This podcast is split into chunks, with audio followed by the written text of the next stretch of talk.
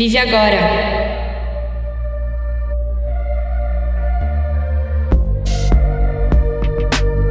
Olá, você está na sintonia da Rádio Vive Agora, comigo, Matheus Fotomati.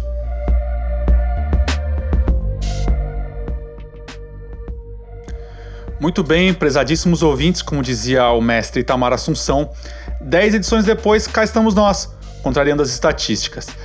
É, a gente aí tem sobrevivido como você a essa pandemia e nesse tempo a gente já conseguiu ultrapassar mais de 100 horas de entrevistas e divulgação de conhecimento em áreas da saúde, bem-estar, sustentabilidade, por aí vai. Vamos lembrar só um pouquinho, né? Porque como diz o poeta, recordar é viver.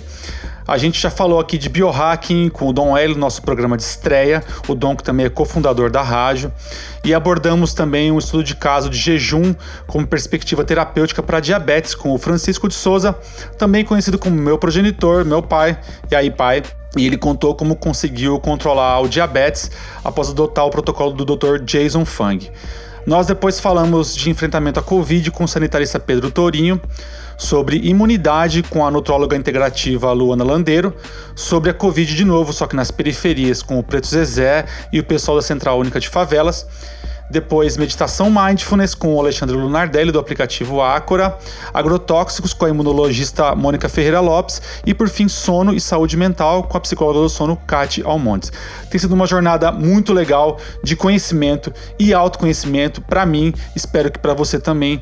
E eu te agradeço por estar me aguentando até aqui, especialmente se você é uma daquelas pessoas que se dão o trabalho de comentar nas nossas redes, de mandar zap, de compartilhar nossos conteúdos e também tem um grupo seleto de amigos que nos apoiam também com ideias, sugestões, até equipamentos. E veja só você, dinheiro, sim.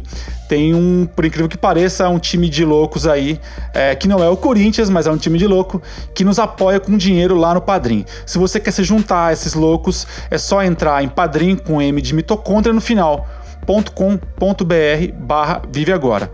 Enfim, se você acha que vale a pena, né, e, acha, e puder, né, tiver seu alcance apoiar a gente de uma forma mais direta, é só entrar lá e dar o valor que pode. Sério mesmo, qualquer coisa já deixa a gente muito feliz. É, de novo, então, padrim com M de mitocôndria no final, .com.br barra Vive Agora. Vamos lá então para os nossos outros recados. É, se você está vendo a gente aí no YouTube, nesse novo frame mais amplo que eu estou testando aqui, e você ainda não assina o nosso canal, por favor, faça isso, porque você nos ajuda a construir esse canal e além disso também fica por dentro de tudo que a gente lançar. É, se você, ao contrário, é como eu, que gosta de ouvir podcast enquanto tá lavando louça, tá varrendo o chão, tá dando sua caminhada ou corrida matinal, a Rádio Vive Agora também tá em todos os lugares onde se ouve podcast por aí. É só procurar no seu preferido.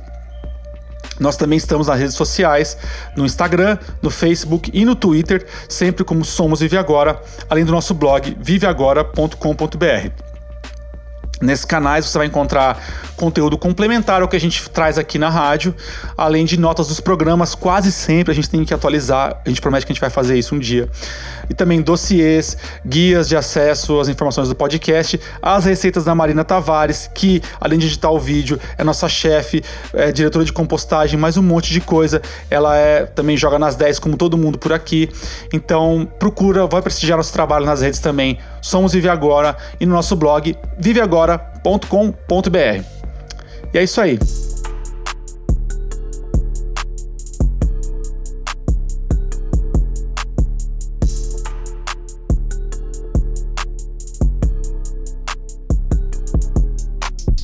Bom, nossa histórica entrevista de número 10 celebra o mês da consciência negra, novembro, uh, com uma reflexão sobre a ancestralidade Yorubá e como esse sistema de conhecimento pode contribuir para o seu autoconhecimento e saúde emocional.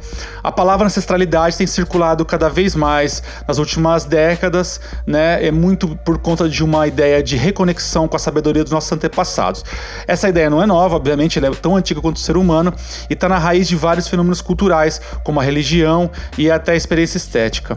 É, é, mais recentemente também os problemas gerados pelo modo de vida do capitalismo pós-industrial do século 20 e 21 também aumentaram a busca por modos de vida alternativos, mais conectados à natureza, à coletividade, à ideia de transcendência e a estados emocionais aí de forma geral mais equilibrados. Por fim, a ciência vem confirmando também cada vez mais a eficácia de práticas milenares para nossa saúde e para o nosso bem-estar. A gente pode citar aí, por exemplo, o jejum intermitente, que é amplamente praticado por vários povos e religiões há séculos, a meditação mindfulness, que é originária do budismo, a acupuntura, que vem da medicina chinesa, e a yoga, que é praticada na Índia há meros 5 mil anos. No entanto, nenhum desses sistemas de conhecimento ancestrais tem mais influência na cultura e no modo de ser dos brasileiros e dos habitantes das Américas é, do que a sabedoria iorubá. E mesmo assim, essa influência tem sido historicamente negligenciada e até invisibilizada por aqui. Se você é brasileiro, você sabe muito bem disso. É, Para tentar reparar esse erro histórico e promover os benefícios da cosmovisão iorubá, a pesquisadora e artista multidisciplinar Juliana Luna tem se debruçado há anos para desenvolver uma metodologia própria de autoconhecimento e cura interior, baseada nessa tradição africana, também juntando a ela a influência da lua nos nossos ciclos circadianos e disciplinas disciplinas corporais como a yoga. Com isso nasceu o método Aluna, que é uma abordagem terapêutica que até onde eu sei não tem paralelos, eu não conheço nada igual. E a Juliana, ou Luna como ela é mais conhecida, falou com a gente sobre essa busca e o método resultante dela do apartamento dela em Nova York, onde ela mora e estuda atualmente. Esse papo, como você pode imaginar, foi um dos mais interessantes e originais que a gente já teve por aqui, e eu espero que você aproveite ele tanto quanto eu. E falando em aproveitar, aproveita deixa para seguir a Luna no Instagram pelo arroba Juliana Luna e para conferir o projeto dela também no site alunamethod.com. A-L-U-N-A-M-E-T-H-O-D.com. alunamethod.com. No final, se tiver algum comentário ou sugestão, você já sabe. É só mandar pra gente via tocador de podcast, YouTube, Instagram ou pelo nosso e-mail oi@viveagora.com.br. E é isso aí. Bom programa.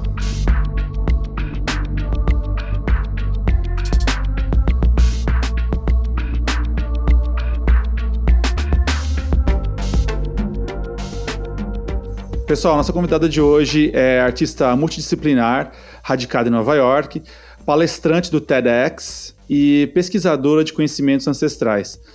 O trabalho dela já alcançou personalidades como Nelson Mandela, Barack Obama e em 2019 rendeu uma bolsa no Instituto More Art de Nova York, que apoia colaborações entre artistas e comunidades para criar arte pública e programas educacionais dedicados à promoção de justiça social.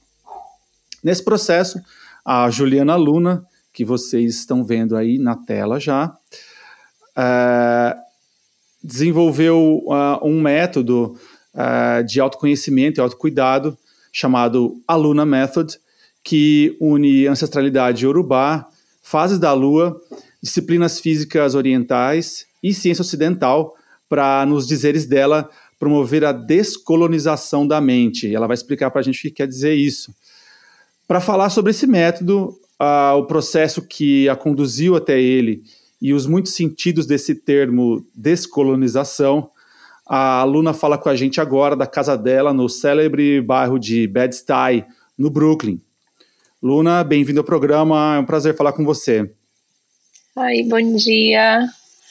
É, quer dizer, boa tarde, boa noite, não sei quem é que está ouvindo a que horas, mas a gente está na parte da manhã aqui agora. É, que bom que vocês me convidaram, estou honrada por estar aqui com você hoje e animada para bater esse papo. Legal, que bom. A gente também está super animado para entender esse seu, uh, esse seu processo, né? Eu conheço a sua trajetória, a gente já trabalhou juntos aí uh, em outros carnavais e eu fiquei muito feliz, muito admirado de ver teu progresso e, e a, tua, a tua jornada e com certeza vai ser algo bastante inspirador para todo mundo que está é, buscando se encontrar e, e descobrir formas de estar tá em conexão é, consigo mesmo e com o mundo, né? Nesse, especialmente nessa realidade que nós vivemos hoje, nós precisamos é, cada vez mais loucamente é, buscar é, novas formas de, de conexão, né? E de encontrar caminhos aí, né? Certo. É, Luna, eu vou começar logo pela pergunta mais difícil, e que está no centro é, dessa, tua, dessa tua busca, desse teu, do teu método, da tua jornada, que é essa ideia de descolonizar. Quando a gente fala em colonização, né, a gente tem é, é, vários sentidos aí embutidos, né? Tem o processo colonizatório da, das Américas, do mundo, e, e tem também um processo mental de colonização. Então eu queria que você explicasse, começasse por aí, explicando o que, que é uma mente colonizada, né? E por que, que é importante, é tão importante, tão central, e por que, que você busca construir um caminho baseado em descolonização hoje? É, bom, a, a minha pesquisa ela parte de um lugar muito é, individual, vamos dizer assim, né? Eu, como mulher negra brasileira que vive no mundo, né? Eu hoje, por exemplo, moro em Nova York, mas eu sou uma pessoa que viaja muito, que está sempre em contato com outras culturas e seja, sejam essas culturas na América Latina, é, no continente africano, é, na América do Norte, é, na Ásia, eu, eu percebi que tem aí uma, um fio que conecta muitas das é, é, das atitudes e, e, e das um, como eu vou dizer isso em português como se, como se um, um bloco de é, algoritmos tivesse uhum. conectando a gente nesse fio. E esse bloco de algoritmos, ele é muito é, ele é muito específico nas suas, nas suas formas de atuação. Então, é, a gente com, começa a perceber, por exemplo, como as pessoas vivem numa constante um, necessidade por sobrevivência. Né? A sobrevivência é, uhum. a, a, é um dos algoritmos que está ali ditando como a gente vai viver a nossa vida. É, a gente tem também é, a necessidade por educação e uma educação que que venha de um lugar muito mais profundo, que não seja essa um, essa educação que a gente teve, até, que até hoje, inclusive, é, promove o mesmo senso de injustiça, o mesmo senso de desigualdade que a gente tem visto se repetindo no mundo. Então eu, eu comecei a perceber que, que essas, é, esse fio que nos conecta é, na verdade, um fio que tem uma, uma raiz, né? tem uma, é, tem uma base, uma, uma fundação, uma foundation. E essa fundação, ela uhum. é a colonização. A gente tem uhum. aí, né, depois de 400 anos de iteração dessa, é, dessa, desse processo colonizatório, a gente chega em 2020 com, com o que a gente tem visto aqui no mundo, né? Desigualdade, só cresce, é, o fascismo está aí se, se levantando em diversos lugares no mundo. Parece que a mesma pessoa se replicou e, e, e tomou a, a, cadeira da, né, da presidência. Meio Agent Smith, né? É, Agent é. Smith, aquela coisa muito Agent Smith, assim. E, e a referência do Matrix é muito boa, porque é, é justamente isso, né? São, são, são algoritmos, são programas que estão nos dando essa experiência de, da forma que a gente tem vivido. E esse é o programa da colonização. Então, quando eu entendo que esse programa é o programa base, como que eu, a, a pessoa que está, né, a indivídua que está dentro do sistema, consegue fazer um, um caminho onde eu priorizo minha experiência individual e essa prioridade da minha experiência individual acaba gerando um outro caminho dentro desse, desse programa geral que está que tá rodando. É, e eu uso a computação como essa, como essa referência porque a gente vive muito conectado né, nesse mundo digital. Então, essa linguagem, ela pode até ser um pouco alheia e diferente para algumas pessoas, mas para a maioria das pessoas a gente está muito acostumado com essa, né? Por exemplo, a gente está no Instagram, ah, o algoritmo está é, apagando meus posts, escondendo meus posts. O que, que isso significa, né? Quando a gente vai no, uhum. No Facebook é, para postar alguma coisa e a gente só vê é, postagens que tenham é, uma natureza similar àquela, a, nossa ideologia, a forma como a gente vive, é o algoritmo que está é, shaping, né, tá, tá formando ali todo um, um universo para a gente se, se conectar com as pessoas que estão praticamente na nossa bolha. Então, uhum. é muito interessante perceber que a colonização ela tem essa, é, é, essa, essa base que nos desconecta da nossa própria é, sabedoria interna e nos coloca como meros é, meras, meras peças nesse jogo de algoritmos sem nenhuma consciência, sem nenhuma é, é, visão daquilo que a gente realmente representa. Então, uhum.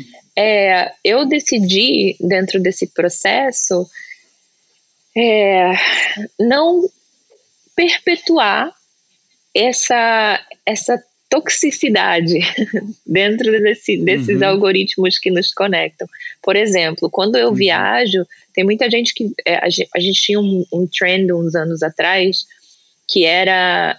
É, no trace, né? A gente, quando a gente viaja, a gente não, não deixa nada para trás. É como se a gente apagasse tudo que a gente fizesse. Eu vou para um lugar, a minha presença uhum. vai, vai, né? E um, interfere naquela cultura, de alguma forma a, aquela interferência causa uma reverberação, mas eu uhum. apago toda a minha o meu percurso naquela naquela cultura. Então eu não deixo lixo, não não deixo é, não deixo nenhum dos meus pertences em lugar algum. Eu trago tudo comigo de volta para da onde eu vim. É a cultura de living, leave no trace né? É, uhum. Não deixa nenhuma marca. E aquilo, para mim, aquilo é mais uma iteração do que a colonização, né? Falando de viagens, uhum. por exemplo, porque você vai para um lugar onde é uma, uma cultura, né? Um lugar onde é, existem dificuldades, como em todo lugar do mundo. A sua presença acaba interferindo naquela cultura. Quando você volta, você tenta apagar aquela, aquela interferência e você entra num processo de tipo, ah, eu posso fazer isso em qualquer outro lugar. Eu vou, interfiro e depois eu recolho tudo como se não tivesse é, passado por lá. E as pessoas que estão naquele lugar vão continuar vivendo suas vidas, os problemas vão continuar os mesmos e tá tudo certo. Eu não uhum. deixei nenhum, nenhuma marca, nenhum traço meu por lá. É, e é muito extrativista, né? Uma relação muito extrativista. Porque você foi uhum, lá, consumiu, sim. interagiu, viveu, se divertiu, tirou selfie, postou no Instagram e depois recolheu tudo e falou: galera, nem tive aqui, tá? Valeu, fui embora. Uhum. E aí agora a gente está tendo uma outra consciência, né, nesse, nesse lugar das viagens. É tipo, é, positive impact. É como a gente deixa um impacto positivo nos lugares que a gente vai. Como que a nossa presença pode trazer algo para aquele lugar que seja é, que beneficie aquelas, aquela comunidade. E, pra, e como que eu entendo isso? Eu vou precisar fazer uma pesquisa, eu vou precisar entender que comunidade é aquela, quais são os problemas que estão assolando aquela comunidade, como eu me comunico uhum. com aquelas pessoas de uma forma aonde a minha presença se faça se, é, seja bem-vinda e eu receba é, de uma certa forma confiança para que o que eu tenho para trocar seja de valor para aquelas pessoas. Então, assim, uhum. a, a consciência muda, a gente passa de, a ser de é, uh, da pessoa que extrai à pessoa que participa. Uhum. Mas só que aí a gente também tem que ter cuidado com uma outra é, armadilha muito, muito grande, que é a armadilha do vim aqui para te salvar, que é colonização. Uhum, sim. É vim aqui né? para é. te salvar, porque eu sei de tudo, entendeu? Eu, eu vim de um lugar rico, onde a gente, tipo, joga comida fora todo dia, então eu, eu sei de tudo, entendeu? Eu tô aqui uhum. para te dar é. o suporte necessário. E não é isso, né? É tipo, como que a minha, a minha presença ali pode de fato ser, estar a serviço, né? E estar a uhum. serviço é diferente de estou aqui para te ensinar algo. Desculpa, é. A... Eles fazem isso. É, assim, fazem, acontece. é, dá um oi para a Sirene.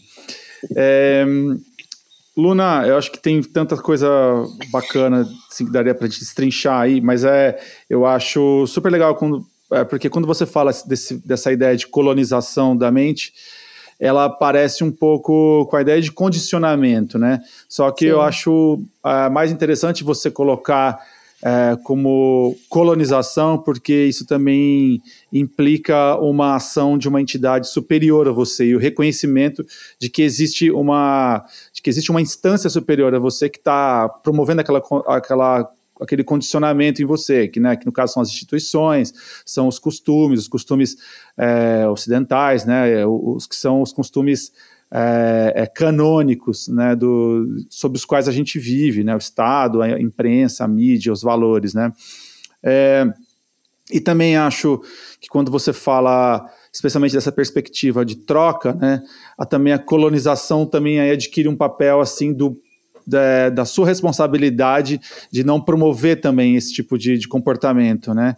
E que aí, porque eu acho que a gente passa por um processo histórico na humanidade que vem primeiro de uma de uma perspectiva puramente extrativista e de dominação né, de, de um povo sobre o outro, de uma pessoa sobre a outra, é, para depois passar por esse processo que você falou, que é de leave no trace, né, de, de você falar assim, putz, eu não quero interferir, eu não quero participar, para não tirar a pureza daquela, daquela, daquela manifestação, para passar para uma, uma, uma, perspectiva que é, parece muito mais, porque é muito mais saudável e muito mais real, né, que é de você é, realmente saber que é, é, importante a troca, né, é meio que como um mindful exchange, né, uma, uma troca consciente entre pessoas e grupos, né, que é, é saber que é, isso é fundamental, porque é o que nos faz humanos, né, e, e aí também então você sai dessa perspectiva de extrair e a perspectiva de simplesmente não estar para a perspectiva de participar, e que eu acho que entra um lado muito interessante da sua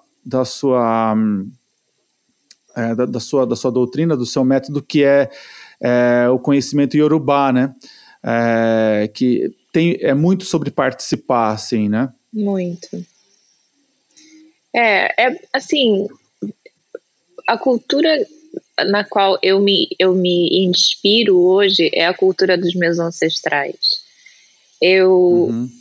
eu decidi me aproximar dessa cultura justamente por querer fazer esse, esse, caminho de volta, né? E o caminho de volta no sentido de usar essa consciência para que a descolonização ela venha de um lugar onde eu tenha raiz, onde eu esteja ancorada.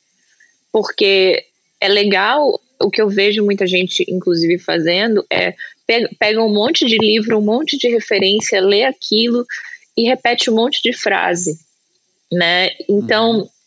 qual é a e qual é o trabalho de fato dentro dessa, desse processo de se descolonizar? É entender que todos nós temos uma raiz. Uhum. Independente dessa raiz é, ser na Europa, ou na África, ou na Índia, ou na Ásia, ou na, né, em qualquer lugar do mundo, a gente precisa compreender a nossa responsabilidade de honrar a ancestralidade. Quando a gente honra a ancestralidade, o processo de descolonização ele tem uma, uma fundação, ele tem uma base. Então, eu parto da minha base iorubá.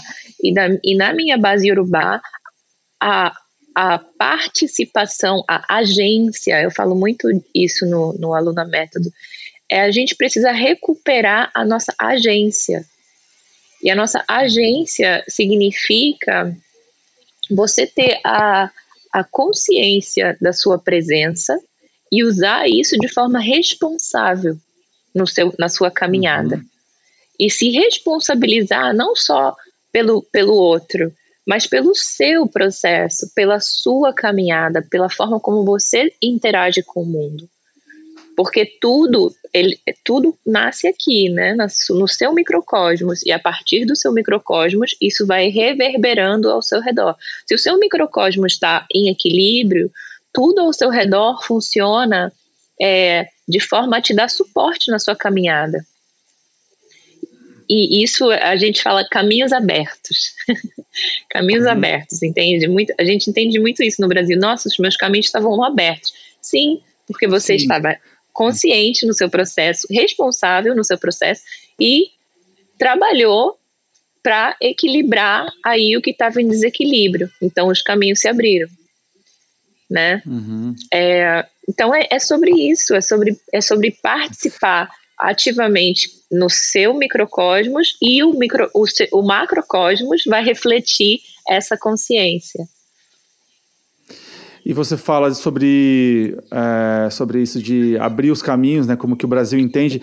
Isso é só um, é, assim, um pequeno é, exemplo de como que a nossa cultura brasileira ela é intrinsecamente ligada à cultura iorubá, né? Porque esse é um conceito típico que você vê pre presente nas religiões afro-brasileiras, abrir caminhos, né?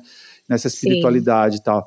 E, mas, ao mesmo tempo, a gente, apesar do Brasil ter é, ser muito ligado, muito mais do que os Estados Unidos, assim, né, é, com a cultura uhum. negra, a gente tem uma, uma, uma, uma pervasividade dessa cultura, né, uma, uma presença dela em muita, é, quase uhum. tudo que a gente vive, né, comida, hábito, jeito de falar, é, ao mesmo tempo existe uma desconexão também, uma negação dessa, dessa, dessa matriz, né, e como que, como que você vê esse uh, essa coisa da, de resgate da ancestralidade. É, nesse contexto do, do, Brasil, assim, Luna, como que a gente consegue é, é, promover isso aqui no Brasil? Você acha que isso tem acontecido? Tem havido uma, uma, um despertar maior nesse sentido, dessa reconexão com essa matriz?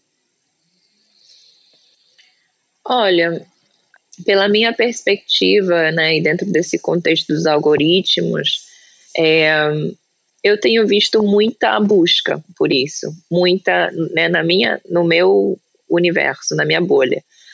Uhum. E a uhum. busca tem sido por essa, por esse entendimento de raiz, por esse entendimento de ancestralidade, por esse entendimento de é, como eu recupero essa minha agência no mundo, porque as pessoas estão começando a perceber que tem alguma coisa errada, né? É como se fosse uma mãozinha que está mexendo e a gente está lá só assim, oi, né? Totalmente perdido no rolê.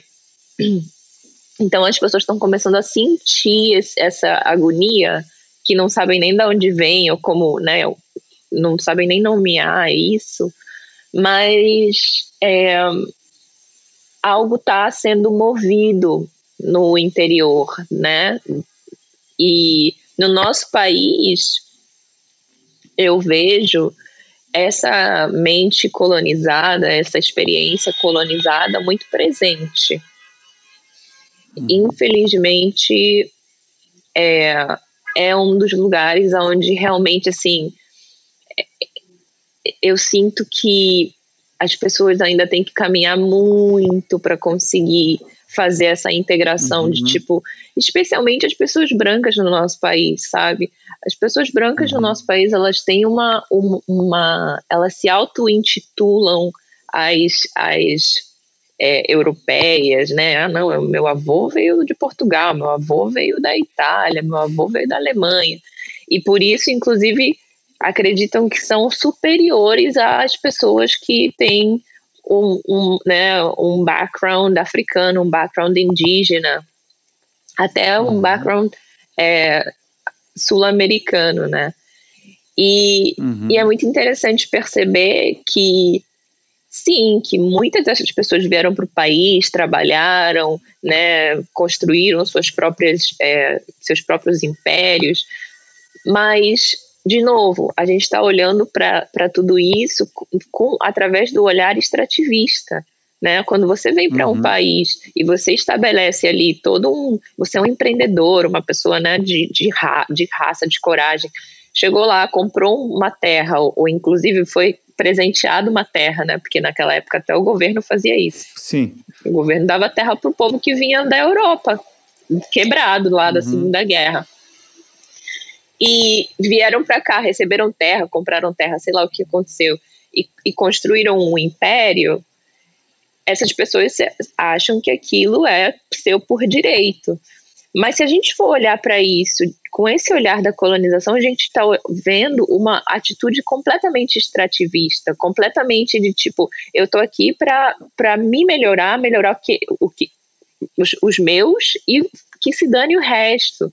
Eu não quero saber do meio ambiente, eu não quero saber da terra, eu quero saber de lucro, eu quero saber de crescer, eu quero saber de me estruturar para ter mais poder. Então, uhum. mesmo essas pessoas que vieram depois, né? Porque a gente, quando fala de colonização, muita gente fala assim: ah, mas meu avô nem veio para cá, não, meu bisavô nem veio para cá como colonizador, veio para cá como fazendeiro, trabalhou, se esforçou. É, e a gente tem aí um, um, uma diferença muito grande de experiências, porque justamente porque essa, esse auto, essa auto-intitulação ela cria nas pessoas um, um senso de que é, elas mereceram aquilo, elas trabalharam para aquilo. Uhum. E aquilo uhum. acaba afastando muito mais é, o, na, né, no cognitivo, é, porque essas pessoas não se, não se um, autorresponsabilizam pela sua própria descolonização. Elas se acham, não, eu, eu não, eu não sou racista, não sou uma pessoa que está aqui uhum. colonizando ninguém. Uhum. E, na verdade, uhum. essas pessoas estão. Uh, continuam uh, perpetuando a desigualdade, continuam perpetuando a opressão, continuam perpetuando o racismo. Então, assim, todas as vezes que eu olho para o nosso país, eu penso, cara, a gente está muito distante dessa dessa consciência como, né, como massa. Mas existem focos, existem focos de, de, de despertar. E esses focos de despertar Sim. são de pessoas negras, indígenas. A liderança desses focos são de pessoas negras indígenas que estão que entendem que esse sistema não dá certo. Você não pode uhum. é, escravizar outras pessoas para uh, uh, uhum. para ganho próprio. Você não pode explorar pessoas para ganho próprio. Você não pode uhum. continuar uh, tratando pessoas como não humanas para ganho próprio, uhum. né? Uhum. Então toda essa essa estrutura ela precisa ser revista. E para que ela seja revista, de novo, cada um de nós precisa se responsabilizar, autorresponsabilizar por essa decolonização. Uhum. Legal. É, incrível. É, Luna, a gente falou muito sobre. está falando muito sobre esse resgate da ancestralidade, né? Que é um, algo central no seu, no seu método, né? É, mas ele também tem outras disciplinas que a gente vai tentar desenvolver com calma aqui. Mas antes eu queria falar um pouquinho sobre o seu caminho até ele, né? É, você ficou bastante conhecida há cerca de seis anos, né, quando você lançou uma marca de turbantes e começou a, a dar oficinas, né? E como que a Luna é, saiu dali da, daquela época da marca de turbantes e chegou até o Aluna Method? Então, na verdade, eu não saí da, daquela época, né? Aquela época ela, ela criou um, uma ela criou uma, uma um, um fabric, um, um tecido Framework. de. Uhum. É, uma, um, uma base, um tecido que estava sendo. É, Meu Deus, meu português está completamente estranho. Tudo bem. Não tem problema, é, pode é, falar inglês também no meio. Acontece.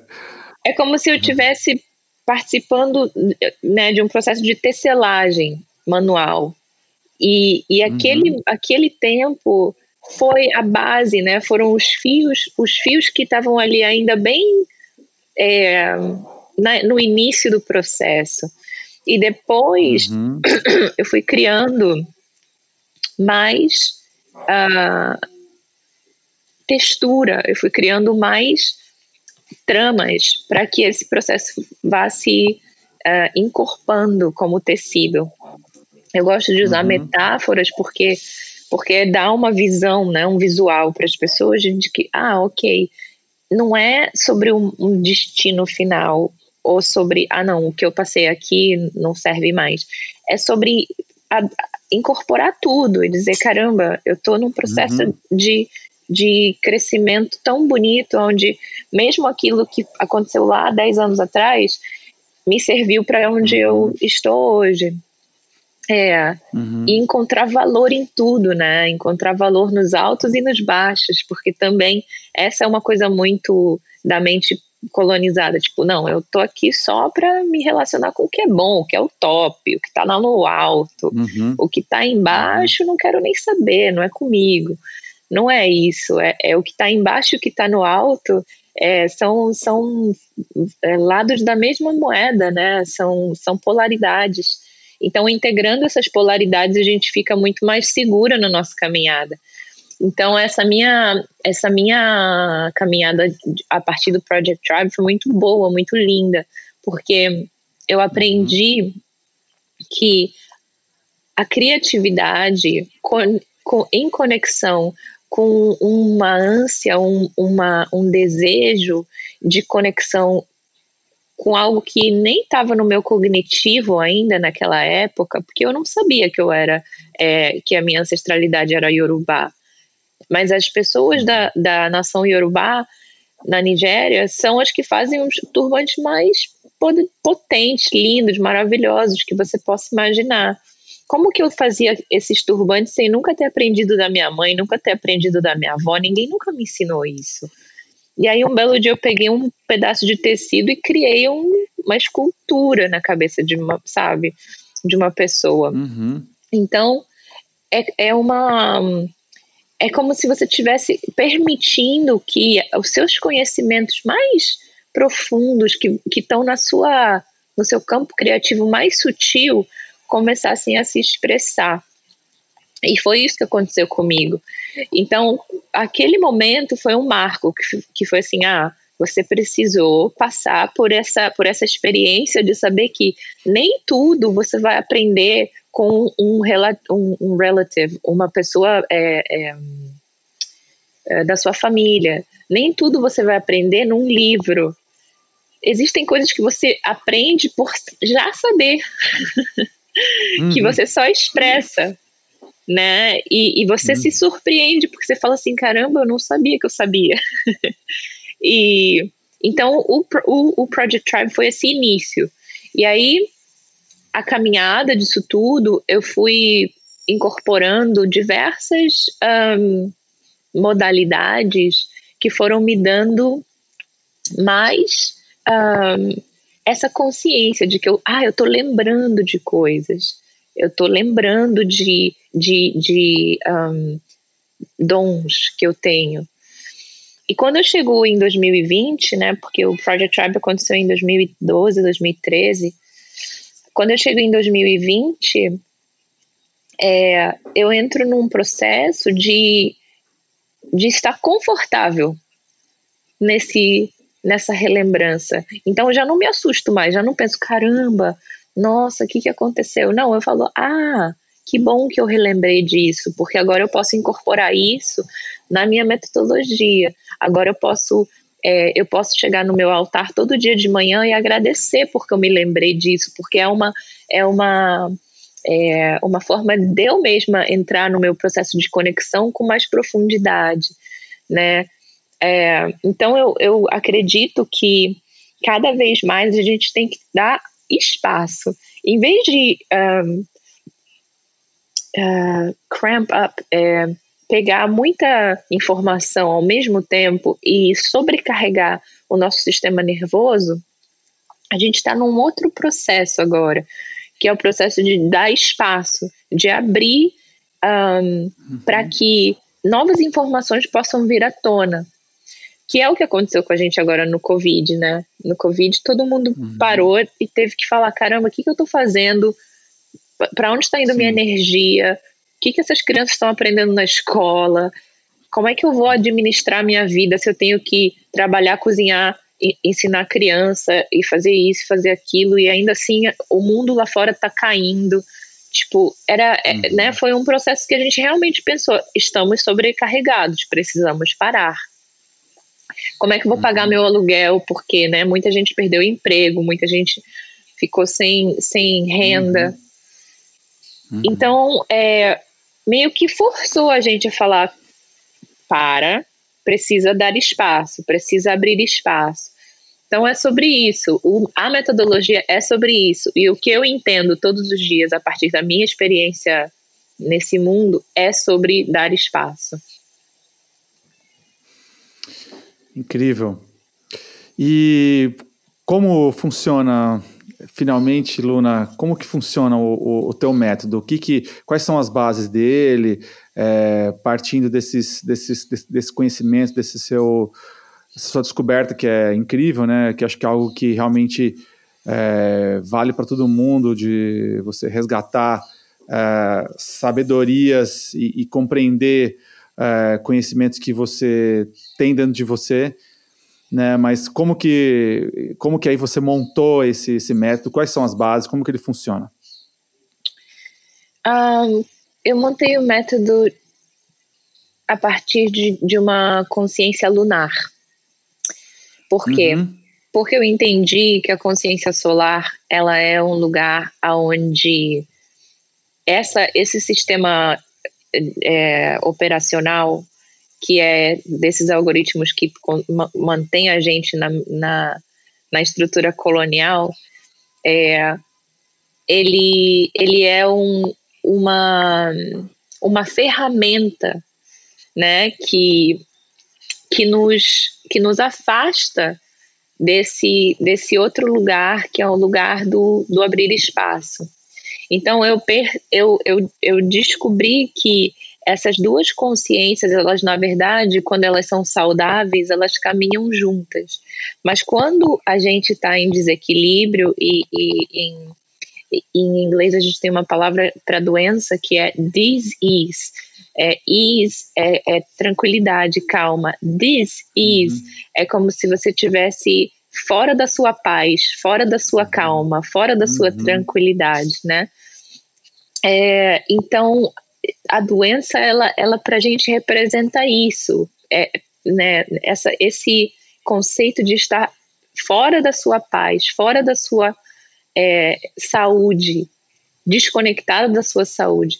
Quando essas duas um, energias trabalham juntas, a energia lunar e a energia solar, a gente tem aí uma integração da experiência. A experiência lunar ela é totalmente diferente da experiência solar. De novo, elas são lados da mesma moeda, assim como o alto e o baixo, né? A escuridão uhum. e a luz, elas caminham juntas, senão você né, não estaria vivo, viva. Uhum. Então, assim, a, a Lua, ela é um, uma escola de descolonização. A energia lunar é a nossa escola de descolonização. Por quê? Se a gente observar a natureza, a natureza ela se move através das fases lunares, né? Ela é toda a estrutura das, das estações do ano, é, da fertilidade das plantas, da fertilidade do solo, da, da, do movimento das marés, tudo isso está relacionado à energia lunar. E a energia lunar tem como sua base a receptividade e a reflexividade. Né? Ela recebe e ela reflete. Então, como que a gente faz para entender essas, essas qualidades na nossa experiência humana? Em vez de a gente ficar o tempo inteiro focado aqui no, na, na energia solar colonizadora, que diz para a gente assim: faz, faz, faz, nunca para, não olha para trás, olha sempre para o futuro. O futuro que é o, o grande goal, né? Você vai chegar lá, o objetivo uhum. é o futuro. E aí você consome tudo, aí você trabalha, aí você se esforça, aí você estuda, aí faz todos os cursos, aí chega lá no futuro. Você fala, mas calma, calma aí, eu fiz tudo e não deu certo. Hum. Ainda tem mais futuro pra, pra frente, sabe? Você fica o tempo inteiro correndo na rodinha do hamster. E, e a energia é, lunar. É o estado de ansiedade, né? É o estado de ansiedade, é. E a energia lunar, ela tem uma outra qualidade, que é tipo assim, não, calma, para, tem aqui um momento de parar, tem um momento de refletir, tem um momento de nutrir, tem um momento de expandir, tem um momento de uh, uh, uh, ficar para dentro. Uhum. E tudo isso são as nossas, na verdade, as nossas faculdades mais orgânicas, né? Quando a gente está conectado com a natureza, a gente é humano, a gente é o que a gente veio para esse, esse planeta para ser, seres humanos. Então, é, é muito interessante porque o Aluna Method, ela, ele volta para essa, essa, essa condição da humanidade e, e ensina para gente que essa condição da humanidade é a nossa condição natural. Uhum. Que é então é, você tem traz aí um lado de, de, de uma herança cultural, de uma herança é, também fisiológica, né, de, que, que vem da sua ancestralidade, com algo físico também, que é essa relação é, da, é, que, que, a Lua traz, né? E muitas vezes as pessoas enxergam, pensam na Lua como, é, enfim, um lado mais astrológico, tal, né? Você estava me explicando é, que é, é, é, por outro lado, é um lado mais da, do impacto que a Lua que a Lua gera nas pessoas, né? É, até na astrologia a Lua ela é o nosso passado, né? A nossa ancestralidade. A Lua ela também representa as nossas emoções, o nosso corpo emocional. Então, se a gente entende a nossa ancestralidade a partir daquilo que é mais é, orgânico na nossa experiência humana, que é as nossas emoções, a nossa, a nossa água, né? Porque a nossa, o nosso corpo é também feito de 85% de água, assim como o corpo do uhum. planeta. E essa água ela é regida por quem? Pela Lua. Se a gente entende essas relações científicas, a gente vai começar a perceber que não tem diferença, não tem separação. A gente está separado porque o sistema disse para a gente desde que a gente nasceu: você não pertence, você precisa se tornar alguém, precisa ser alguém na vida. Isso uhum. que a uhum. gente aprende quando a gente é criança. Você tem que ser alguém na vida. Isso significa que eu já nasci nulo, já nasci sem valor nenhum. Por quê? Uhum. Porque eu não sou ninguém na vida, né? E e se a gente reverte esse pensamento, porque a gente passa a nossa vida inteira tentando ser alguém na vida, e se a gente uhum. volta lá no início e fala assim: não, eu, eu, eu tenho um propósito, eu sei porque eu tô aqui, eu vim para servir, eu vim a serviço. E como que esse serviço se faz um serviço íntegro, um serviço com verdade? Ah, é eu sendo uma pessoa humana, eu sendo um ser humano, alguém que está conectado com a minha natureza mais orgânica e dessa forma está conectado com a natureza mais orgânica de tudo ao meu redor, uhum. né? É, é, é uhum. é, uma, é um espelho, é uma experiência seamless, não tem, não tem fricção, Sim, não tem, é, não tem atrito, uhum. não tem dificuldade. É na verdade uhum. muito mais simples do que a gente imaginava. Uhum. Então, uhum. entender esse, essas diferenças é, é, é, muito crucial nesse processo de descolonização. Uhum.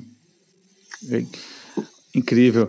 É, e me explica assim, então, Luna, para o pessoal que está ouvindo, assistindo a gente, como que tipicamente se desenvolve uma, uma sessão de terapia do, do Aluna Method, como se você a pessoa fala assim, putz, beleza, eu quero subscribe lá, quero inscrever no teu, no teu método e vou participar de uma aula, de uma, de uma oficina, não sei como que, de uma sessão, é, o que, que vai acontecer com ela? Como é que vai se desenvolver? Você faz é, individualmente, é em grupo? Você faz, você tem uma entrevista com a pessoa ou já tem uma rotina que ela vai se, se participar pré-definida? Então, aqui no onde eu tô, né, em Nova York, é, eu tenho, eu, de, eu decidi começar esse trabalho aqui porque eu ganhei um fellowship numa instituição de arte, né, chama More uhum. Arts. É uma instituição de arte uhum. que ela tem foco em arte pública com impacto social. Então não é arte por arte, né? Tipo, ah, eu vou pintar um quadro e deixar ele lá na galeria. Uhum. Não é isso. É sobre é, é sobre criar movimentos que impactem a sociedade de forma positiva, de uma forma criativa, né? Então, uhum. através da arte. Quando eu, eu comecei esse processo lá em fevereiro desse ano de 2020, é, eu estava com essa ideia do Aluna Method muito embrionária, né, fazendo esse, esse processo uhum. muito, bem, bem pequenininho mesmo, com pessoas que eram um, referred, um, que me eram é, indicadas, enfim, Agora eu estruturei um, um, site, estruturei todo o processo de forma muito mais é, é, didática e eu tenho feito jornadas com, com grupos de pessoas. Essas jornadas são em inglês. É, eu ainda não tenho feito isso é, no Brasil. Uh, e essas jornadas duram quatro semanas. Então, se você quer se inscrever, uhum. eu te dou um, um um, um overview daquilo que a gente vai fazer. É, a próxima jornada começa dia 1 de outubro. E a gente vai passar essas quatro semanas olhando para o que, o que significa esse processo de descolonização, usando a Lua como essa base, como essa escola. E aí a gente uhum. parte é, nesses, nessas quatro semanas num, num grupão de gente. É, uhum. Trabalho individual eu acabo não fazendo muito porque demanda muito da minha energia. Eu tenho um, uhum. um, um processo muito espiritual dentro disso, né? E, e quando eu falo do Aluna Método, eu não estou falando de espiritualidade, eu estou falando de filosofia. Uhum. Espiritualidade uhum. e filosofia para o povo iorubá é a mesma coisa. Só uhum. que dentro da nossa, da nossa é, sociedade ocidental, a gente tem esse lugar muito dicotômico, né? Do tipo, não, espiritualidade é religião, é filosofia é filosofia, matemática é matemática, ciência é ciência, né? A gente entra num, num lugar muito de separar as coisas. Uhum. Dentro da cultura iorubá a gente não tem isso. A gente tem filosofia, espiritualidade, ciência, tudo sendo a mesma coisa. Uhum. Então, é, eu acabo trazendo conceitos, eu acabo trazendo. É, eu acabo desenvolvendo ideias de uma forma que eu acesso informações no campo das pessoas. As pessoas me perguntam assim: como, isso? como você sabia disso? Eu falo: ah, não sabia, estou sabendo agora, né? Vai, vai vindo. Então esse, essas, essas uh, consultas individuais elas acabam é, sendo muito profundas assim. Uhum. Então eu não faço uhum. muito isso porque demanda muito da minha uhum. da minha presença. Então eu, eu prefiro trazer as pessoas mais para esse lugar do grupo e aprender em grupo, até porque cada um vai se, é, se relacionando né, e, se, e se vendo, se espelhando na experiência do outro. E, e se dando suporte também, obviamente, né? Não fica tudo só uhum. é, como, como eu, tendo a minha pessoa como centro de, de referência. Um, E é isso. Essas quatro semanas são as jornadas que eu, na verdade, é, recomendo para as pessoas. Tem uma outra coisa que eu fiz agora, que é as aulas gravadas. Se a pessoa quiser aprender a base da metodologia, eu tenho lá no meu site um, um, uma, um, uma aula online que a pessoa pode comprar e assistir na sua, no seu tempo e se conectar com o material a partir disso. E aí, se ela quiser investigar mais a fundo as questões, ela pode ir no meu site e se inscrever nas jornadas que são de quatro semanas. É assim que eu trabalho ultimamente.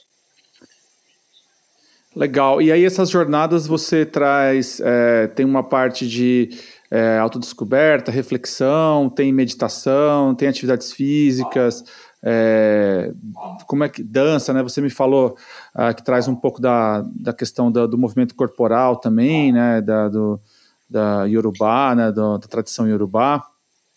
Sim, a gente tem. Dá um, é... um, glimpse, dá um glimpse aí, um, um, um, sneak peek. sneak peek.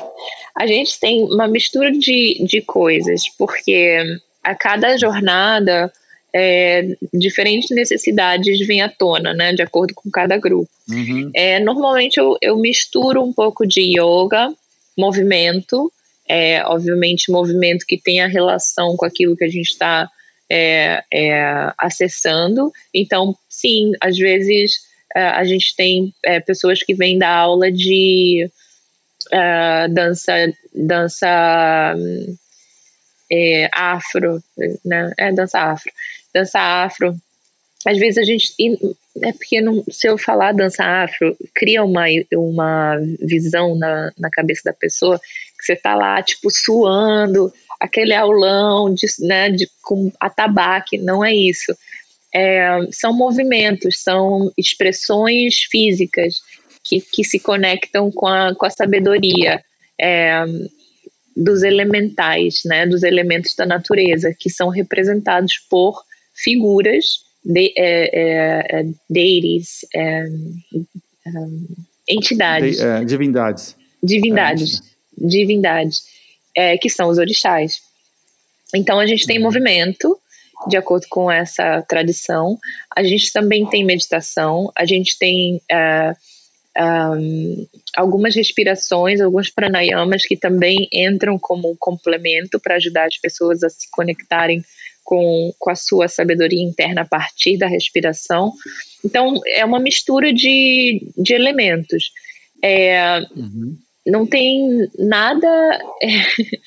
não é nada um, relacionado à religião em si, porque né? Muita gente uhum. fala assim, ah, mas eu não, eu não sou da religião, eu tenho medo de, de, de um, desrespeitar a tradição. Uh, não, não, tá na, não tem nada relacionado ao processo religioso, né, dentro de uma, é, de uma é, cadeia hierárquica, né, do, da tradição iorubá é na verdade são é uma metodologia que traz elementos que estão conectados com essa sabedoria. Incrível, muito legal. É, e ela, você está você tá fazendo ela, é, como que ela está se desenvolvendo agora nessa época de Covid? Você tem feito ela online com as suas turmas? Seu pessoal do Brasil, é, apesar de né, você estar tá fazendo em inglês ainda, conduzindo ele, se alguém do Brasil quiser fazer é possível é, entrar, entrar no pacote, entrar numa turma? Como que está acontecendo isso neste momento? Tudo tem sido online, né? E é muito interessante uhum. porque mesmo antes do do Covid, eu já estava fazendo tudo online, né, Matheus? Uhum. É, uhum. Eu tinha é, já como plano trazer essa metodologia para o mundo, né? Porque por que, que eu tô, o que, que eu estou fazendo? Eu estou trazendo uma outra visão de mundo para as pessoas, uma visão de mundo que está conectada com a minha ancestralidade.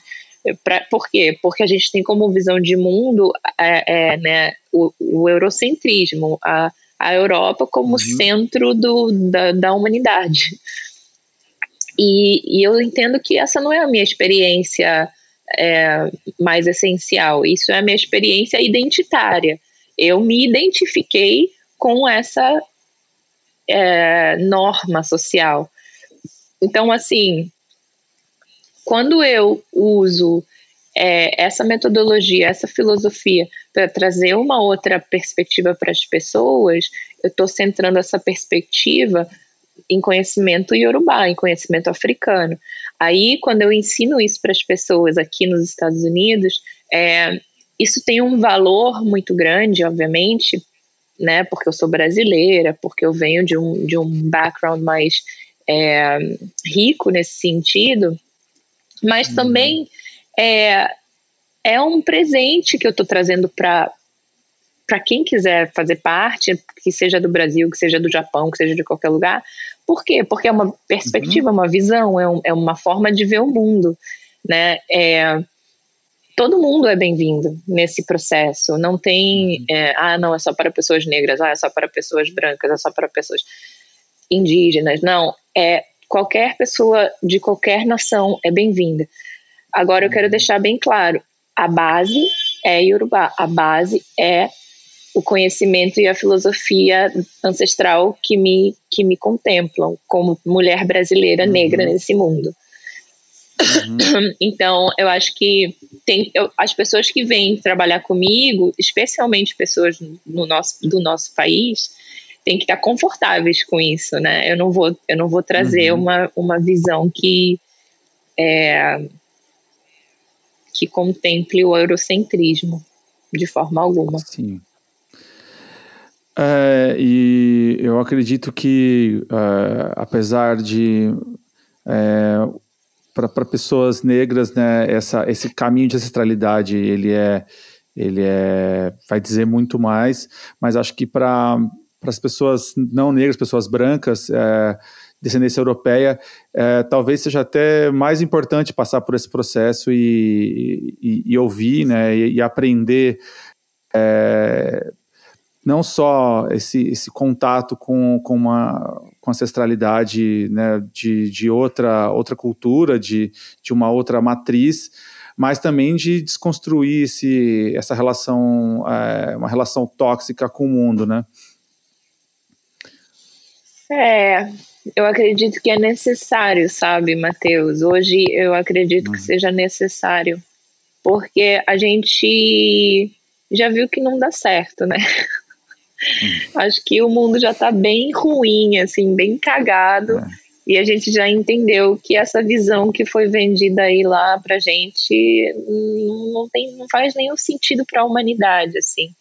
Então a uhum. gente vai precisar, de fato, se conectar com outras visões, outras perspectivas, outras, outras formas de ver o mundo, de atuar no mundo e, e se sentir pertencentes a essa, uhum. a essa nova construção. Porque o que, que eu vejo como um grande problema hoje? A gente, um, dois, né? A gente tem muitos. É, é que a gente não se sente pertencente desse lugar. A gente, as nossas raízes não estão fincadas no, no, no chão, na, na terra. Então a gente trata esse planeta como como algo tipo, ah, mas nem é meu, então vou sujar, vou, vou fazer o que for. E isso tem a ver com, com como eu me relaciono comigo mesma. Ah, eu não, eu não tenho valor. Para que eu vou me cuidar? Para que eu vou cuidar da, né, da, minha, da minha mente? Para que eu vou me descolonizar? Não sou ninguém. Não. Uhum. Quero me distrair, uhum. quero, sabe, viver uma vida de ilusão para que assim eu me sinta de alguma forma confortável nessa jornada. E caramba, isso é tão é tão triste de, de observar, né? Porque como, é, é como se, imagina, você ama alguém muito e você vê essa pessoa indo por um caminho que está destruindo essa pessoa. O que, que, você vai fazer como uma pessoa que ama muito, né? É, é, é, essa outra pessoa? Você vai falar, pô, olha só, se liga aqui, ó. É muito, é muito legal isso aqui que eu tô te oferecendo. Vem comigo, vamos junto, eu tô com você você vai querer dar suporte. Então é como se você estivesse olhando para você mesmo e dizendo: "Ei, vem comigo, vai dar certo, tamo junto, vamos mudar, vamos se transformar, vamos entender como ser parte da, da mudança no planeta, Sim. né? A gente tem que ter uhum. essa consciência, assim, de se abraçar, de se olhar e falar: não, eu pertenço, eu, eu, eu faço parte. E, eu, e a minha é, presença está aqui a serviço. Como eu posso servir melhor, né? Acho que essa é a grande, a grande questão. É uma busca muito importante, muito rica, é, e eu vejo é, um percurso interessante também no sentido de que, como a gente fala muito sobre conhecimentos ancestrais, né, tem se falado muito sobre isso nos últimos, nas últimas décadas, né, e, é, e quando a gente pensa nisso, a gente pensa muito é, em princípio na, na, na, filosofia, nas filosofias orientais, né, é, tibetanas, indianas e tal, que passaram por um processo de, de secularização, né, ali, então que você veio tirar várias várias práticas que eram religiosas inicialmente, como a yoga e a meditação, né, que eram faziam parte de um, de um processo é, do processo religioso mesmo, do budismo, né, do confucionismo, e hoje elas estão é, são algo que as pessoas é, todas elas conseguem par, é, participar sem necessariamente estar tá, uh, fazer parte da religião. E uh, no caso, acho que é legal a gente falar, eu queria falar um pouquinho sobre isso, assim, sobre Yorubá e Candomblé e, e religiões afro-brasileiras, né? E cultura afro-brasileira em geral também, porque a gente, uh, quando a gente fala em cultura Yorubá, é, ela é algo maior do que a, do que a religião, né? Ela é algo mais amplo, mas também é, eu percebo pelo, pelo que você está dizendo assim que o teu, o teu percurso não é exatamente parecido com ah, o das filosofias orientais, que foi de separar as coisas mesmo, né? É, mas de manter ah, tudo numa, num, num certo conjunto de, de, saberes e de, e de, e de de descobertas que vai uh, trazer sim um sentimento religioso, uh, pode uh, uma parte científica, uma parte filosófica. E aí também acho que tem um lado que eu acho que é um ponto que eu queria ver com você, porque realmente as religiões afro-brasileiras têm uma, um caráter iniciático, né? É, que elas, para pra, as pessoas participarem, elas têm que ser realmente, participar de verdade, elas têm que ser iniciadas. Então, como que se é, é, é, isso tudo aí você faz essa conta no seu no seu grande algoritmo uh, Luna? É, como que, que isso se resolve assim, né? Essas essas essas, essas diferentes é, esses diferentes pontos de contato e essa comparação com com, com sabedorias orientais tradicionais. Então, você não busca uma, uma tirar, transformar em algo secular, né, algo puramente mundano, mas como que também se, se conecta tudo isso com, a, com uma energia religiosa? É, então, eu acho, Matheus, desculpa, que não tem como eu colocar isso num lugar mundano, porque é a filosofia, a sabedoria, a ciência iorubá é uma visão uhum. de mundo, né? É uma cosmovisão. Então, Cosmo. a mesma coisa com os tibetanos, os, os, os hindus com a yoga. Inclusive, uhum. tem yoga quemética, que é a yoga egípcia, né? É uhum. uma prática ancestral, é, ancient, um, é, antiga, que veio do Antigo Egito, africana. Uhum. É uma yoga africana para quem não sabe, o Egito está no norte da África, tá, gente? É, é. Muita gente fala assim, o Egito, é, a África. Egito. Não, tá tudo junto. É. No mesmo uhum. continente. Então, e aí, o que, que eu vejo nesse processo? Eu vejo que, por exemplo, quando eu trago uma eu estou estudando, eu não sou uma pessoa que nasceu na cultura iorubá, eu não sou uma pessoa que é, que foi é, ensinada nessa cultura, né? Educada nessa cultura. Eu estou me conectando de uma forma completamente nova, é, que é pelos meus estudos, pelas minhas experiências lá, porque eu já fui diversas vezes à Nigéria também, tá, gente? Não é assim, tipo, ai, ah, gente, eu peguei um livro aqui, agora eu sou Yorubá. Não, eu, eu não falo Yorubá, é, eu não, não sou iniciada no candomblé no Brasil. Eu me conecto com a filosofia de uma outra forma. É uma forma que eu estou sendo guiada. Eu ainda estou no meu processo de, de descoberta mesmo. É, uhum. E muitas vezes eu me questionei, sabe? Falei, caramba, nossa, eu tô aqui apropriando, tô aqui, não sei o quê. E aí eu fui entendendo mais a fundo e eu falei assim, estou me apropriando da minha ancestralidade estou me apropriando daquilo que é meu por direito, porque eu fui separada disso, eu fui separada uhum. disso é, e de forma muito violenta, né? Os meus ancestrais vieram para o Brasil escravizados. Então, isso é meu por direito. Eu, eu tenho sim o direito de fazer essa pesquisa, de me debruçar nessa filosofia, de participar dessa, dessa egrégora da forma que eu escolher, da forma que for mais ah, confortável na minha jornada e, e, mais empoderadora na minha jornada. É, se eu precisar me iniciar em algum momento, em alguma. É, de alguma forma, me conectar com essa, essa sabedoria é, no sentido religioso, e quando eu falo religioso, a gente tem aí a palavra religare, né, que é reconectar em latim. É, eu posso fazer isso, eu posso buscar esse caminho também. Eu só quero uhum. deixar claro que esse não é o único caminho.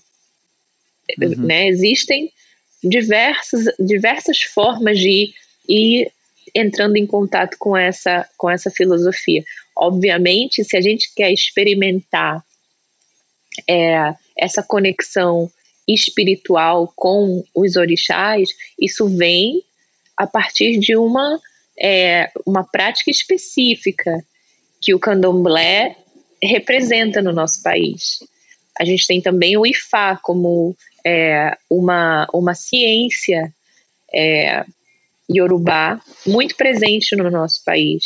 Inclusive, muitas fontes dizem que o candomblé ele originou do Ifá, né, da, da base é, é, na Nigéria.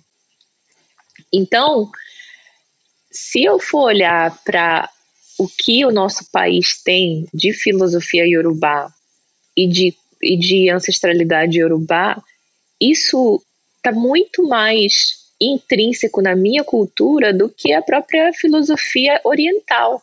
A yoga, isso tudo chegou para mim depois. Eu, desde pequena, samba no pé. O que, é samba no pé?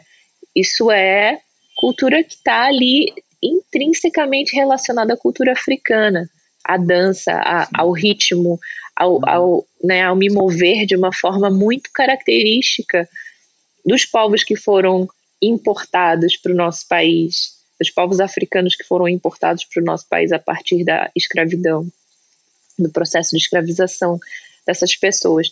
Então, o que, que eu tenho que valorizar nesse processo? Obviamente, eu posso estudar o que eu quiser, eu posso estudar culturas em diferentes países e, e, e, e me, e me relacionar e me conectar com muitas dessas sabedorias, mas se eu tenho uma base, eu sempre posso voltar à minha base uhum. e pegar aquilo e falar: ah, isso aqui se conecta com a minha base dessa forma. Eu tenho uma, uma uhum. consciência de que a minha base é o que me guia, a minha base é o que me dá suporte. É, eu acho que é isso que falta um pouco, né? A gente não, a nossa, a nossa cultura, como se baseou na, na cultura europeia, que é extrativista em sua natureza, ela sempre está se apropriando a gente está sempre uhum. se apropriando, né, sim, culturalmente, sim. porque a gente está usando a cultura da apropriação para se relacionar com as pessoas, se relacionar uhum. com a vida. E se quando a gente parte da nossa cultura ancestral, é outra relação. É, é uma relação de, de, uhum. de espelho. Eu falo, caramba, olha, o povo lá no Tibete estava ligado, que o povo aqui, Yorubá, também estava ligado nisso. Tá aqui, ó, a mesma coisa. Estavam falando a mesma coisa em línguas diferentes. Tipo, o uhum. nosso pessoal lá no Tibete entendeu isso aqui que o, Yoruba, o pessoal Yorubá sabe, muito de uma forma muito interessante. Por quê? Porque eu já tenho a base, eu já tenho o conhecimento como, como algo que me sustenta, né? E aí eu posso fazer as referências, eu posso me relacionar uhum. com, com essa com esse conhecimento. Então eu acho que é isso, assim, a, a, minha pesquisa ela tem me trazido muito essa consciência de que ah, existe uma base. Qual é a base que você quer é, ter como, como guia? É a base eurocêntrica ou é a base da sua ancestralidade? Você pode escolher. Uhum. Eu escolhi a base da minha ancestralidade, então eu estou fazendo um trabalho totalmente contrário de me informar melhor na minha base ancestral, para que a base é, europeia ela não seja mais aquilo que me dá é, o suporte na minha caminhada, porque essa base europeia é uma base que, na verdade, ela já me nega como indivíduo. Como é que uhum. eu vou uhum. adotar algo que me nega como indivíduo na sua, na, na, uhum. na sua essência? É esquizofrênico, é, é um conflito contínuo. Eu estou gastando mais energia do que eu estou recebendo, né? Hum.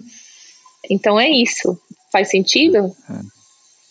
Super. E eu acho que tem uma, tem uma, uma coisa é, que naquele livro que a gente que eu até te mostrei do John Miller Chernoff, né, que é um livro é, sobre musicalidade e sensibilidade africana, né? É um livro bem conhecido dos anos 70 e é, ele faz, ele fala muito sobre essas diferenças dos europeus para os africanos, né, para os povos, que ele foi muito nos, nos Yorubás, né, ele esteve muito na Nigéria, em Dahomey, né, no Brunei e tal, e ele falando sobre é, como para os povos onde ele estava, para as comunidades onde ele estava, né, é, há uma expectativa do diálogo, né, e uma, uma abertura à influência mútua, né, e que a participação social é algo é, super estimulado e, e, esperado, e que aí é, isso produz uma adaptabilidade social maior, uma, uma capacidade de se desfragmentar, né, de construir uma, uma continuidade entre o seu individual e o coletivo, né, é, e aí ele diz também, num determinado ponto, que é por isso que é, na opinião dele, os africanos são mais preparados que os ocidentais para gerenciar dramas cotidianos, né, sem, sem com isso produzir ansiedade ou despersonalização, que a gente, é o que você fala, quando você fala em colonização, a gente está também presumindo uma ideia de despersonalização, né, de você você está atomizado, você é uma, um indivíduo único e você não é parte do todo, você está separado do todo, né? E ele é, fala muito isso sobre como a cultura, a, a, cultura iorubá, ela traz o contrário, você participa com a sua individualidade, mas você sendo a parte do todo. Você, é, eu queria saber isso de você, Luna, se você é, com os grupos que você tem trabalhado, trabalhado é, o que, que você tem percebido isso, isso faz parte da sua dinâmica também, e o que você tem percebido de benefícios, de, de descobertas aí na, no, nos seus grupos de trabalho? Ah, então, é uma coisa interessante você falar isso, porque é, esse processo de despersonalização é o que a gente estava falando, né? Quando a gente nasce na cultura é, ocidental é, europeia, a gente recebe a primeira a primeira dica que a gente recebe quando a gente é, entra na escola, no pré, no kinder, kindergarten, é, a é, gente é. fala, a, a, nossa mãe fala, nosso pai fala, ó, oh, você tem que ser alguém na vida, né? Esse é o processo uhum. de despersonalização, né? É, é, é, a negação de que você pertence a uma estrutura com é, com presença, a sua presença ela é negada. Então, quando a gente vai para, a gente observa, por exemplo, na cultura iorubá, quando uma criança nasce, é, existe um, um, ritual que é feito é, onde essa criança, antes do nascimento, ele, existe um ritual onde a criança fala na, no ventre da mãe, fala com né, a, o babalaô ou, ou a, a, pessoa que está ali é, como figura espiritual na comunidade. E depois que a criança nasce, tem um outro ritual onde você espera oito a nove dias, dependendo se a, a criança é menino ou menina, para pedir o nome dessa criança. E aí o nome dessa criança vem a partir de um processo espiritual. Quando essa criança recebe o seu nome, o seu nome é, na verdade, o, a sua missão na vida. É, um, é, uma, é uma re, relembrança aquilo que você veio fazer no mundo. Então, é um hum. processo totalmente oposto. É tipo, você veio para cá com um propósito. Obrigada por ter vindo. Você é um presente. A gente quer que você. Uhum. A gente quer te dar todo o suporte como comunidade, família, como, como né, é, rede de, de apoio para que você caminhe no seu caminho e, e, e é, é, sirva ao mundo aquilo que você veio fazer. Olha como é diferente é, é a uhum, completamente, né? A, a âncora, uhum. a âncora ela, ela vem de um outro de um outro lugar. Então, uhum. eu queria muito que as pessoas compreendessem isso, sabe? Que que a, a participação na comunidade ela vem de um processo intrínseco de reconhecimento da ancestralidade. Você uhum. reconhece a ancestralidade quando aquela criança vem ao mundo. Antes daquela criança vir ao mundo, você já está conversando com aquela criança. Tem ali um, uma, um entendimento de que sem ancestralidade, a, aquela, aquela vida não tem chão para pisar. E o uhum. que e é, é mais desesperador para a gente na nossa cultura é viver sem chão, porque a terra uhum. é aquilo que nos dá sustento, literalmente, não só sustento gravitacional, mas sustento de alimento, sustento de segurança, sustento de estar centrada, né, na, na nossa experiência. É, Exato. E quando você fala de a pessoa vir ao mundo com um propósito, também eu lembro de uma outra, de um outro trecho desse é, do livro, que é um livro muito legal, chama African Rhythm and African Sensibility. Se vocês quiserem é, procurar aí, depois eu vou deixar, vou mostrar a capinha dele. É de referência. É, isso, de referência. E, é, e ele fala uma coisa que é sobre o conceito do mal, né, para os Yorubás, que justamente o que você falou, é, o, o mal é a falta de propósito né? É, esse é o mal, é você estar tá descolado do seu propósito. Você, enxerga isso também dessa forma? Sim, muito. É, é você, porque você está descolado do seu propósito, é você não se reconhecer no mundo, né? É você não entender o seu valor no mundo, não saber como servir é muito desesperador não saber como servir, porque quando você não sabe como servir, você serve ao quê? Ao algoritmo colonizador. Uhum. algoritmo colonizador faz assim, ó, opa, mais um aqui na, na nossa, no nosso time para deixar a gente rico e continuar aí essa, essa, essa experiência agonizante de Another brick in the wall. É. Tipo, é de tipo, não, não é isso, sabe? É, uhum. Para mim faz todo sentido mesmo. E quando eu entendi que eu, eu já sabia do meu propósito e eu só lembrei dele, ah, eu fiquei muito feliz, né? Me, me dá uma tranquilidade muito grande. Eu não me preocupo mais com, com aquilo que eu me preocupava, preocupava antes. Agora eu só preciso me preocupar em continuar a minha caminhada com com essa consciência, porque enquanto eu, enquanto eu tiver consciente, está tudo certo.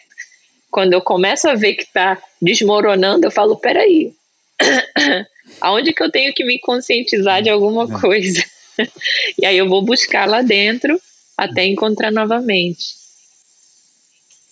E é um, é um processo é, que você fala parece simples, mas é difícil de você descobrir, é a paz de você descobrir que já está tudo dentro de você aí, né? Que o seu, seu propósito já está aí, mas você tem que é, ir desconstruindo esses, esses, esses percalços, esses zero e uns acumulados pelo algoritmo da colonização para conseguir chegar nele e, e é, mas é um processo que ele é, às vezes é doloroso, mas ele é muito gratificante, né, Luna? É, e eu acho que, enfim, eu tenho é. um dia eu espero conseguir ingressar num, numa, numa aula com você aí para a gente poder é, participar juntos e, e discutir aí, descobrir coisas juntos.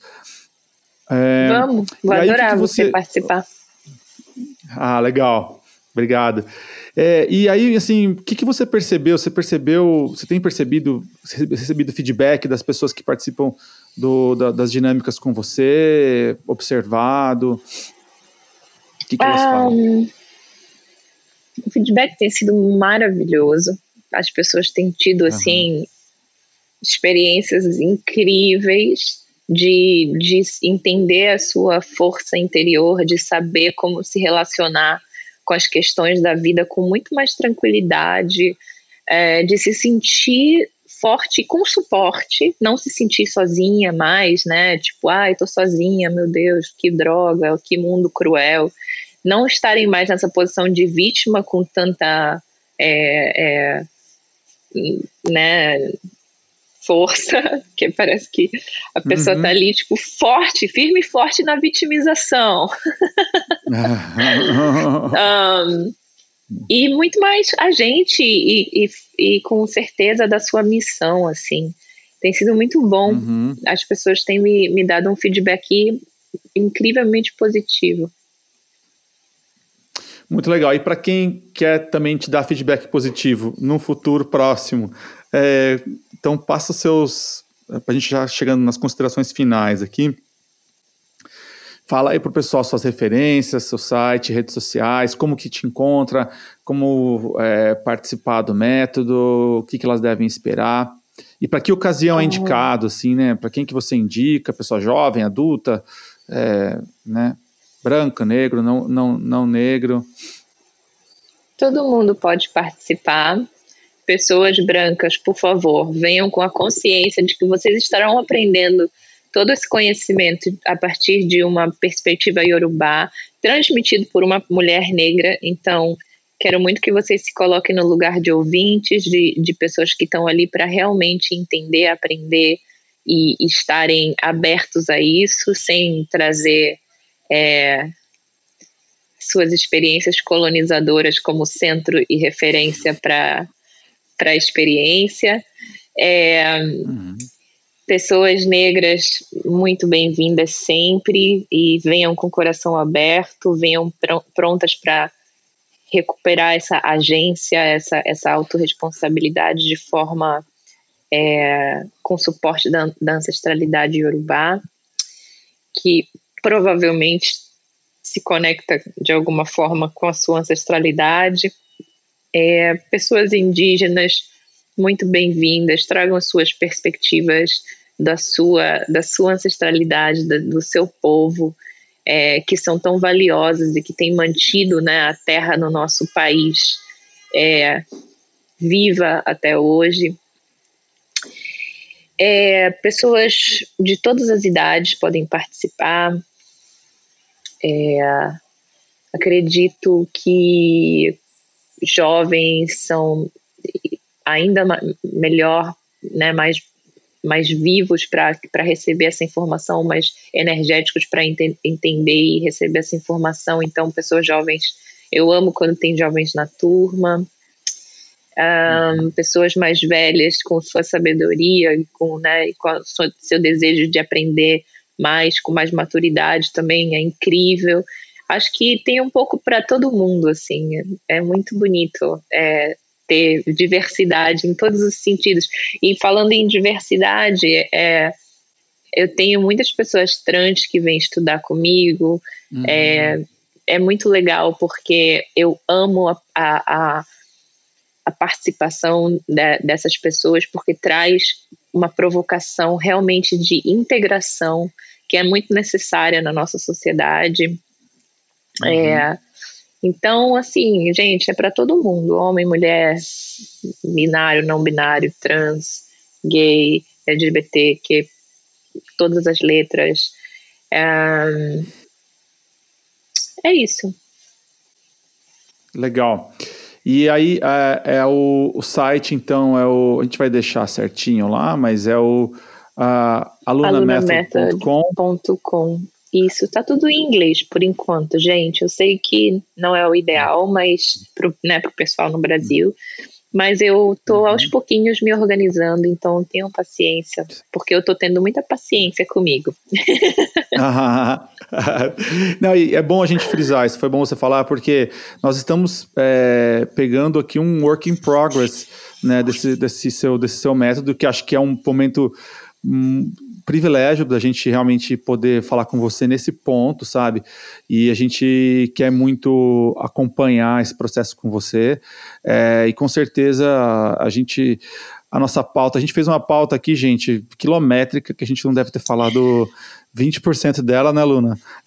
É. e, e aí, é, mas eu tenho certeza que a gente no futuro vai fazer outros programas e, e vamos ver, vamos poder olhar daqui a alguns anos ah, o progresso dessa história tão bonita, tão foda que você está tá construindo aí. A gente deseja muita sorte. E a gente deseja também que você que você conquiste a América e depois venha é, fazer um grande trabalho no Brasil também, é, porque com certeza aqui tem, tem muita necessidade para pessoas com a sua perspectiva, com a sua experiência e com a sua sabedoria é, para transmitir e promover mudança e promover paz interior, enfim, todos esses, uh, esses bens que foram negligenciados durante a nossa história, mas que hoje são mais necessários do que nunca. Certo? Muito obrigado. Certo. Obrigada a vocês. Obrigada por, por tudo, por essa conversa. Se tiverem alguma dúvida, é só me escrever. Eu sou muito acessível aí, redes sociais e tudo mais. Matheus, você coloca aí depois os meus, os meus arrobas. E uhum. é isso. Obrigada por me receber aqui. Espero que vocês curtiram essa conversa. Obrigada. Nós adoramos. Um beijo. tchau, tchau, tchau, pessoal. Obrigado. Até a próxima. Tchau.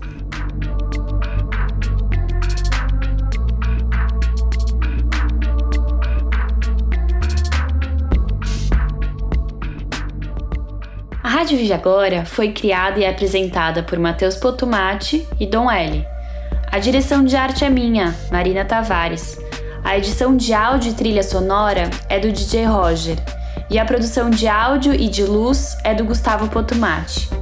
O programa tem caráter exclusivamente informativo e as afirmações feitas aqui não constituem a prática de medicina ou de qualquer outra disciplina da saúde.